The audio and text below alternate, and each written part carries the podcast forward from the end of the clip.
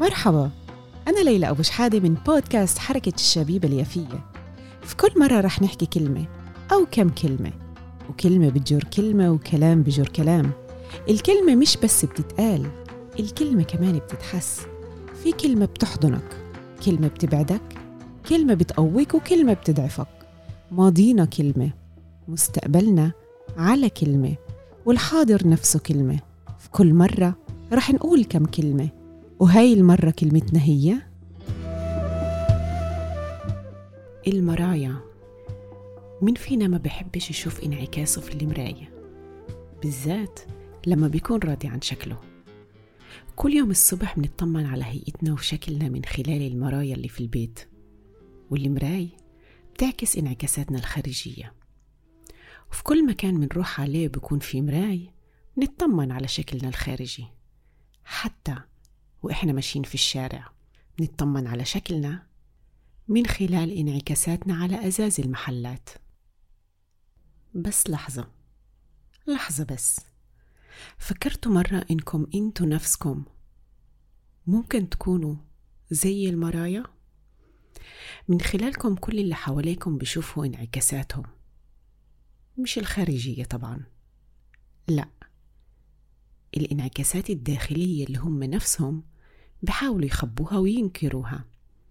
حب غيركم لإلكم من عدمه بيتحدد على مدى انعكاسهم من خلالكم والعكس صحيح.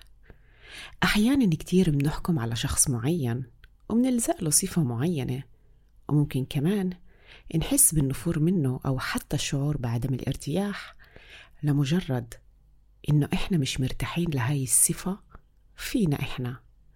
بس ما بنكون واعيين إن اللي مزعجنا فينا مش فيه. والشخص اللي حكمنا عليه ما هو إلا انعكاس لإلنا. زي صفة البخل مثلا أو العصبية. لحظة لحظة بس. قبل ما نطلق الأحكام على الشخص إنه عصبي أو بخيل أو أي صفة تانية بالأول لازم نبعد عن الشخص اللي نصبنا حالنا حكام عليه. ونقلب المراية ونشوف انعكاسنا من خلال حكمنا عليه. ونطلع على حالنا من جوا على أعمق نقطة بداخلنا ونواجهها بدون أي تجميل ولا تزييف. علشان أي حكم بنحكمه على أي شخص إحنا عمليا بنحكم على حالنا بطريقة معينة. مش شرط إنك تكون بخيل زي الشخص اللي حكمت عليه بالبخل. أنت ممكن تكون كريم وكريم جدا كمان. وكرمك هاد ممكن يكون مع كل اللي حواليك. ولكن بخيل على حالك. وهذا الشي اللي مضايقك بس أنت نفسك مش واعي لهي النقطة. إذا حد مرة وصفك بصفة أنت بريء منها لا تتعصب ولا تتوتر. خد نفس نفس عميق واهدى. علشان هو عمليا وصف نفسه مش أنت. ومن ناحية تانية لما شخص بيمدح فيك وبلفت نظره الجمال والهدوء هو عمليا بيعكس جماله الداخلي. علشان كل واحد بيشوف الواقع واللي حواليه كيف ما هو. عمليا شايف حاله. زي ما الغير ممكن يكونوا انعكاس لإلك العالم اللي حواليك بيكون انعكاس لشو انت حاسس. يعني إحساسك الداخلي بيحدد حالة الواقع اللي انت عايشه. تعالوا معي نتمشى على شط البحر. غمضوا عينيكم. خدوا نفس. نفس عميق. وتخيلوا إنكم على شط البحر واسمعوا صوت الموج. لو سألت كل واحد فيكم إيش حاسس الأجوبة ممكن تتفاوت. في اللي ممكن يقول إن صوت الموج صاخب وإنه البحر مضطرب وعصبي.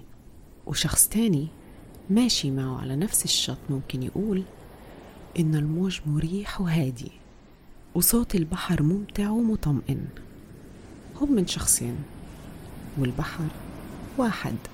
بس كل واحد فيهم حكم على البحر من خلال عالمه الداخلي. وكيف؟ هو حاسس. مش كيف حالة البحر بنفس اللحظة. فكرة إنه إحساسنا الداخلي هو انعكاس لواقعنا ممكن يساعدنا نخلق واقع جديد من خلال تغيير طريقة تفكيرنا. يلا معي. خدوا نفس. نفس عميق وحسوا الجمال اللي جواتكم وعكسوه على العالم. يعطيكم العافية.